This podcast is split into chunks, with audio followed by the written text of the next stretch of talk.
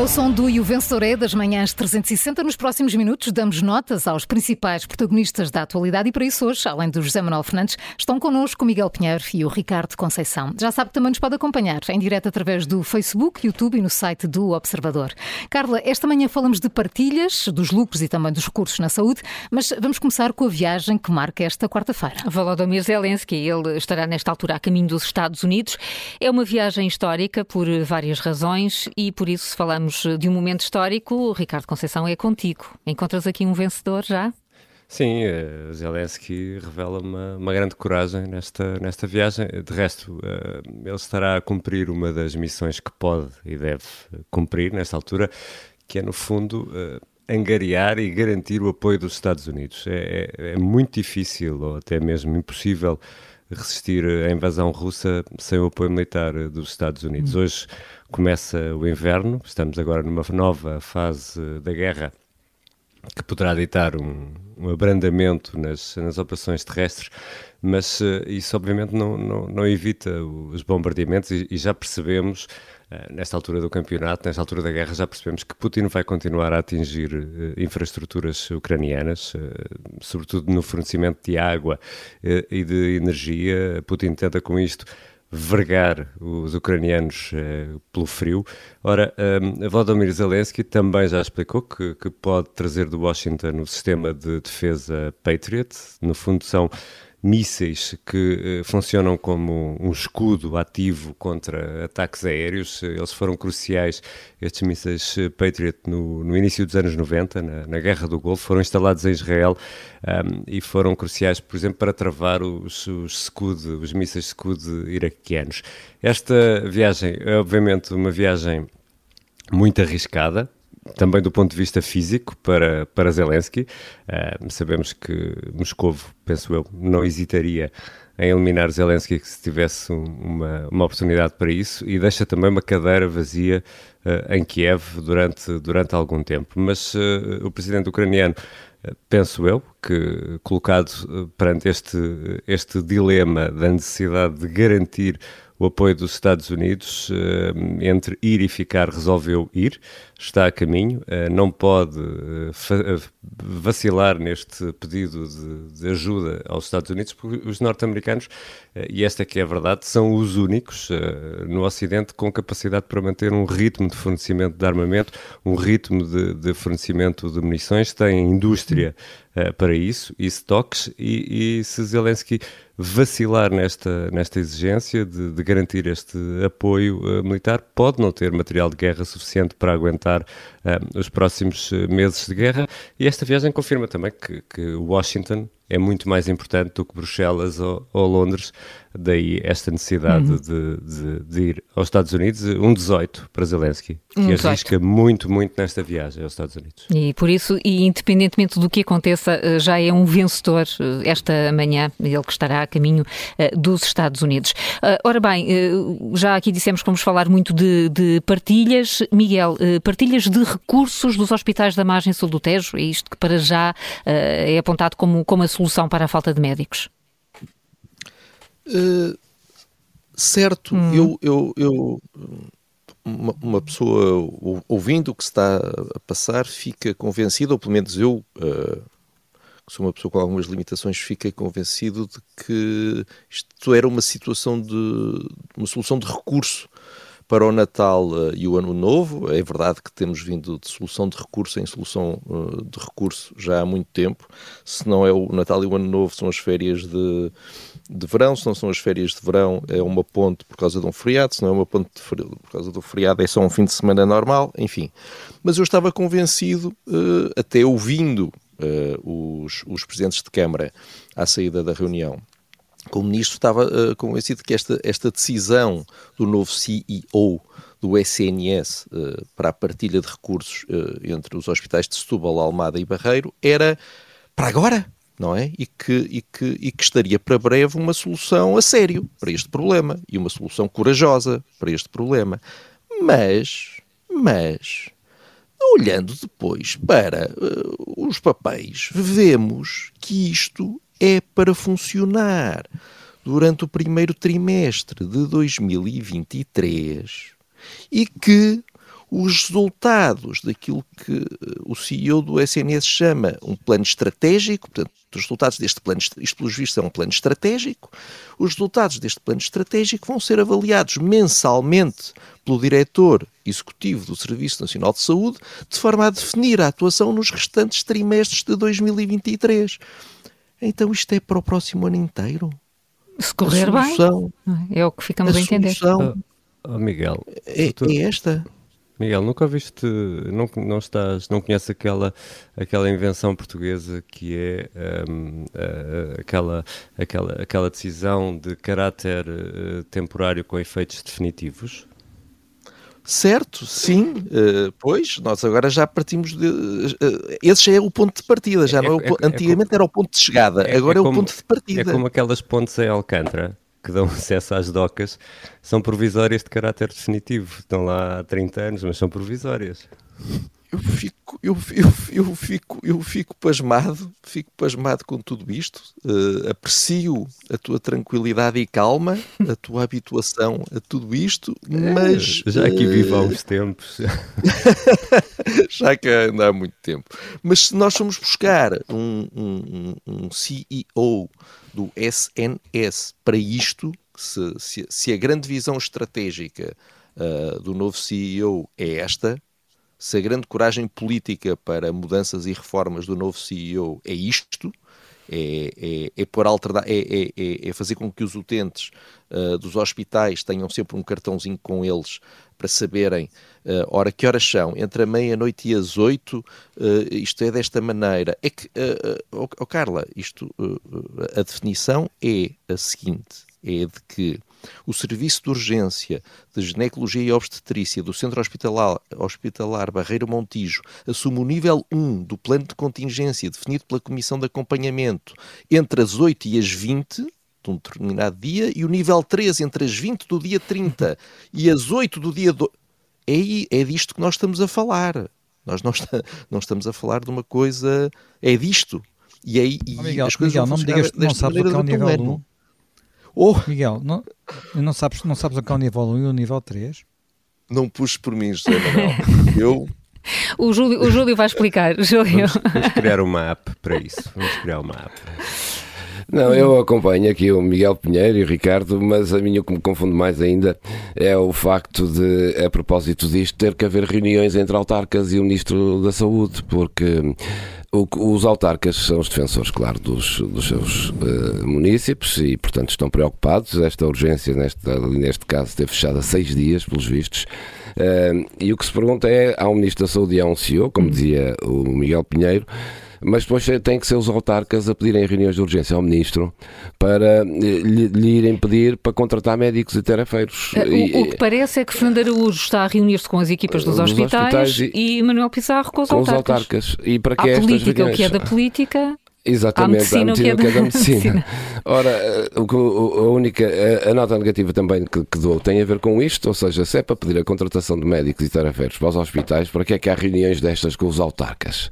Não é? Hum. Eh, porque eh, isto é uma questão que o Ministério da Saúde tem a resolver nos hospitais e nas urgências, e, e mas pronto, em Portugal faz depois estas reuniões, as televisões aparecem, os rádios, a comunicação social toda, depois uh, dizem uma série de coisas de, de boas intenções que vão resolver o problema, mas uh, a nota negativa é mesmo para isto, quer dizer, é resolver o problema. Bem sei que o Ministro da Saúde e o novo CEO estão a chegar para arrumar uma casa que não sabemos se terá arrumação possível. Uh, mas, uh, mas é preciso é trabalharem e resolverem o problema, não é preciso andar em reuniões com autarcas para resolver este assunto. Uhum. E, e, portanto, a minha nota negativa é mesmo essa, ou resolve-se contratar médicos e terapeutas, é uma, é uma, é uma premissa do Ministério da Saúde que tem que o fazer tem que resolver os problemas dos hospitais e das urgências, ou contrata médicos e terapeiros ou não contrata, não é preciso os autarcas andarem a pedir reuniões e andarem eles a dizer ao ministro ou ao CEO ou quem quer que seja que é preciso contratar. Toda a gente sabe que é preciso contratar e, portanto, contrate-se em vez de andarem aqui em reuniões para trás e para a frente que depois não resolvem nada e por isso vamos ter, provavelmente, vamos continuar a ter ao longo do ano, ao longo agora no Natal e no fim de ano, que é a época mais difícil, porque, enfim, há muita gente de folga, de férias, etc. E, e, e depois ao longo do ano. pessoas no dia de Natal. No dia de Natal. Aliás, até já pusemos aqui em questão há bocado, não ainda bem se faz esta pergunta, se vai haver o bebê do ano, ou o primeiro bebê do ano, não é? Mas, mas, mas olha, eu, vai, eu ainda vai chegar atrasado. Tempo, Exato.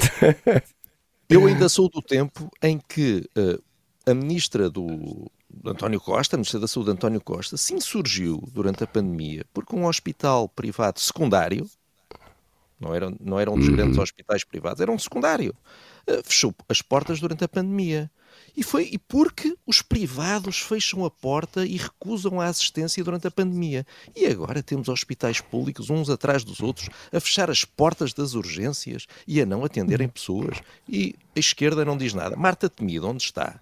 Não está indignada com os hospitais públicos a fecharem as portas na cara dos doentes uhum. e a recusarem a assistência? Então, afinal, se há, um, se há um privado que faz isso, é porque só pensa no lucro e agora os públicos fazem isso todos os dias e não há indignação de Marta Temido? Onde está Marta Temido? Por favor, regressa e vem-nos dizer o que é que o que é que o que é que pensa sobre isso. Venha, venha cá esclarecer. A nota vai para cá, Miguel.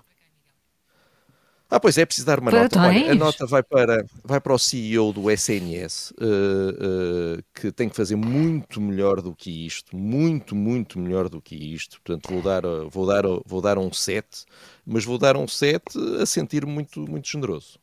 Porque o Natal está à porta. Eh, eh, é, é isso mesmo, acho que é um bom critério. Uh, já Manuel, o Miguel Pinheiro já, já falou há pouco no Bom, o Mau e o Vilão da discussão que houve ontem no Parlamento sobre a contribuição especial.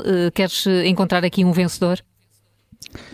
Não, infelizmente não há nenhum vencedor aqui. Uh, enfim, podia dar, apesar de tudo, alguns partidos fizeram intervenções mais sensatas, o PSD, a Iniciativa Liberal, mas por regra, ontem foi uma espécie de corrida ao populismo, ao, populismo anti-ricos, digamos assim, aqui qualquer coisa que dê lucro. Uh, recentemente, escrevendo sobre, sobre, sobre, estes temas, um economista que eu costumo ler, que é o Ricardo Reis, que escreve, que escreve no Expresso e que é um dos nossos melhores economistas, ele atualmente está na, em Londres. Os nossos melhores economistas habitualmente não estão em Portugal. Enfim, uh, ele diz que em Portugal há uma coisa que é uma ideologia de expropriação do sucesso e que isso guia a nossa política fiscal há muito tempo. Eu acho que ele tem toda a razão e isso ficou muito evidente no, no, no debate de ontem, não é? Uh, o Miguel já falou um bocado de alguns aspectos no, no, no Vencedor É.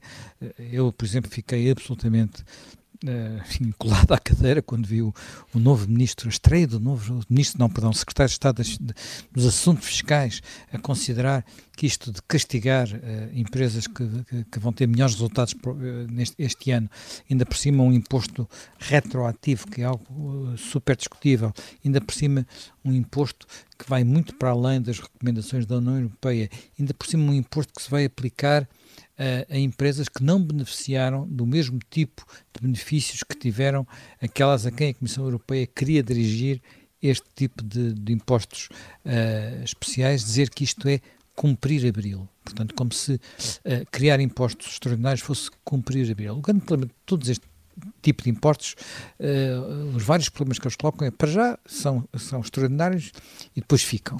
Uh, este, por exemplo, era para ser um ano, já vão ser dois. Vamos ver o que é que fica para o futuro, não é? Uh, portanto... Lá está, Zé Manel, são, são ações de Sim, caráter provisório, é... provisórias de caráter definitivo. Lá está. É. Exatamente, exatamente.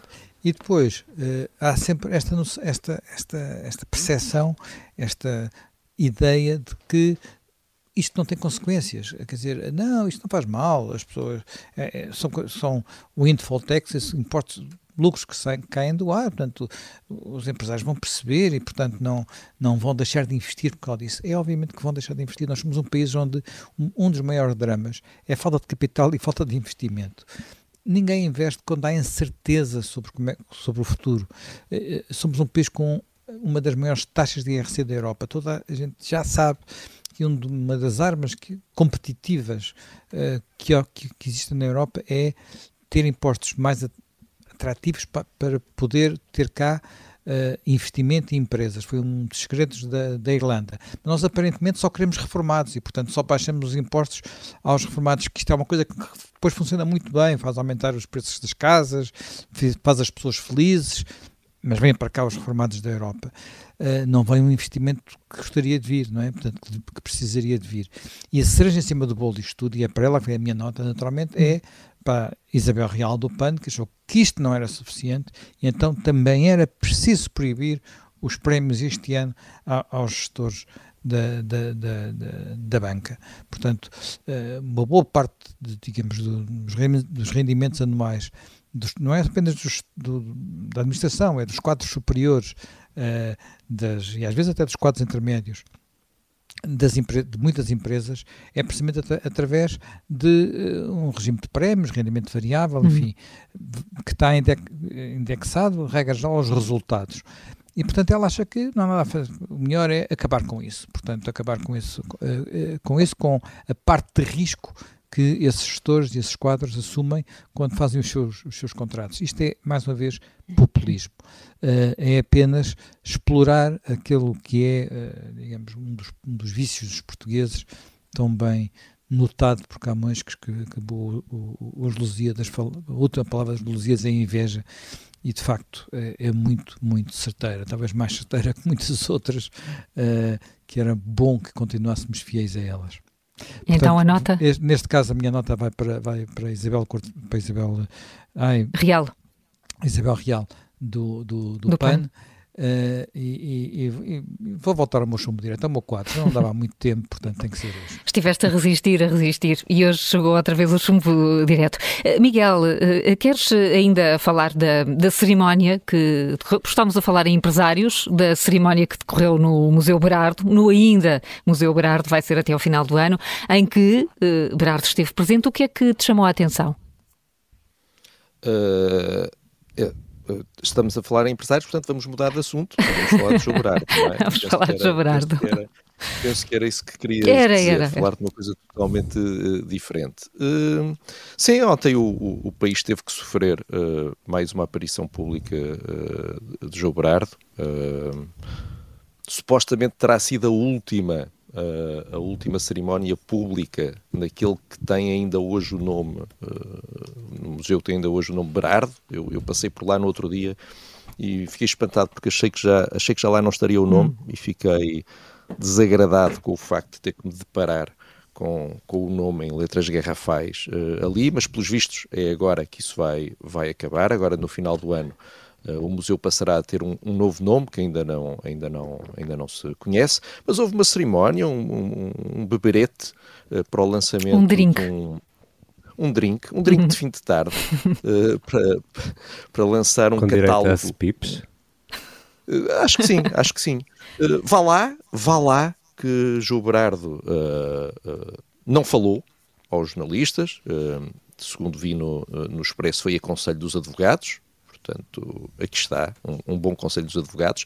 Também não ficou para o, para o drink, Uh, foi mesmo só assistir ao lançamento deste, deste catálogo, uh, que tem ainda por cima uh, uma entrevista a João feito pela, uma entrevista feita pela diretora do museu, onde João Berardo diz, diz isto sobre as suas, as suas coleções de arte. Ele diz: Sinto que no meu caso é uma forma de compensação emocional. A arte é quase como uma recompensa espiritual. E realmente nós temos que ter uma grande dose de paciência uh, para suportar uh, tudo isto, mas está quase. Uh, está quase. Faltam 10 minha, dias. está quase. Está quase. Vamos, vamos ter força, companheiros. Está quase a acabar. Queres dar uma nota? Quero, quero, quero dar um 20 ao novo nome do museu, mesmo não sabendo qual é, seja ele qual for. espero não me arrepender disto. espero não me arrepender disto. Vai ser o Museu Cristiano Ronaldo. Vamos. Eu receio que te vais arrepender. Mas, para já, olha, fica, vou arriscar. Estamos em, eu, eu, eu, sou uma pessoa que gosta de arriscar. Assim, num momento de fé, um 20, é sem saber, um 20 sem saber, não. José Manuel, também queres pontuar esta, é, este drink? Pontuar, que, não queria pontuar o drink, queria pontuar um artigo que, que é publicado hoje no, no, no Expresso, um artigo de Francisco Capelo.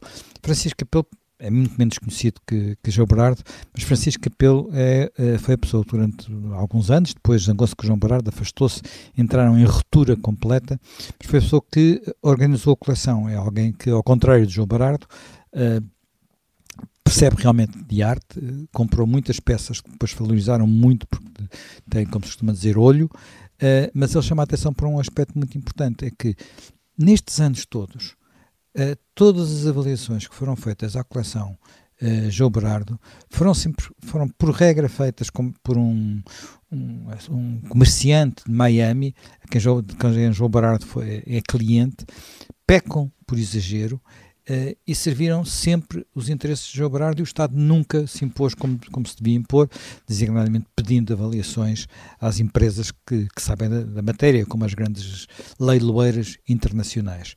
Uh, uh, só para ter uma ideia, ele também já fez uma avaliação por iniciativa própria com Raquel Henriques da Silva, que é uma figura conhecida de, de, deste mundo em, em, Portugal, e uh, considera que meia dúzia de peças, ou um pouco mais, 15 peças, valerão metade do que vale a coleção Berardo, que essas 15 peças podem valer 220 milhões, o que quer dizer que a coleção toda estará nos 440.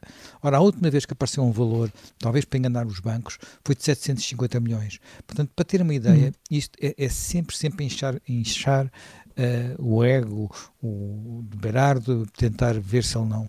não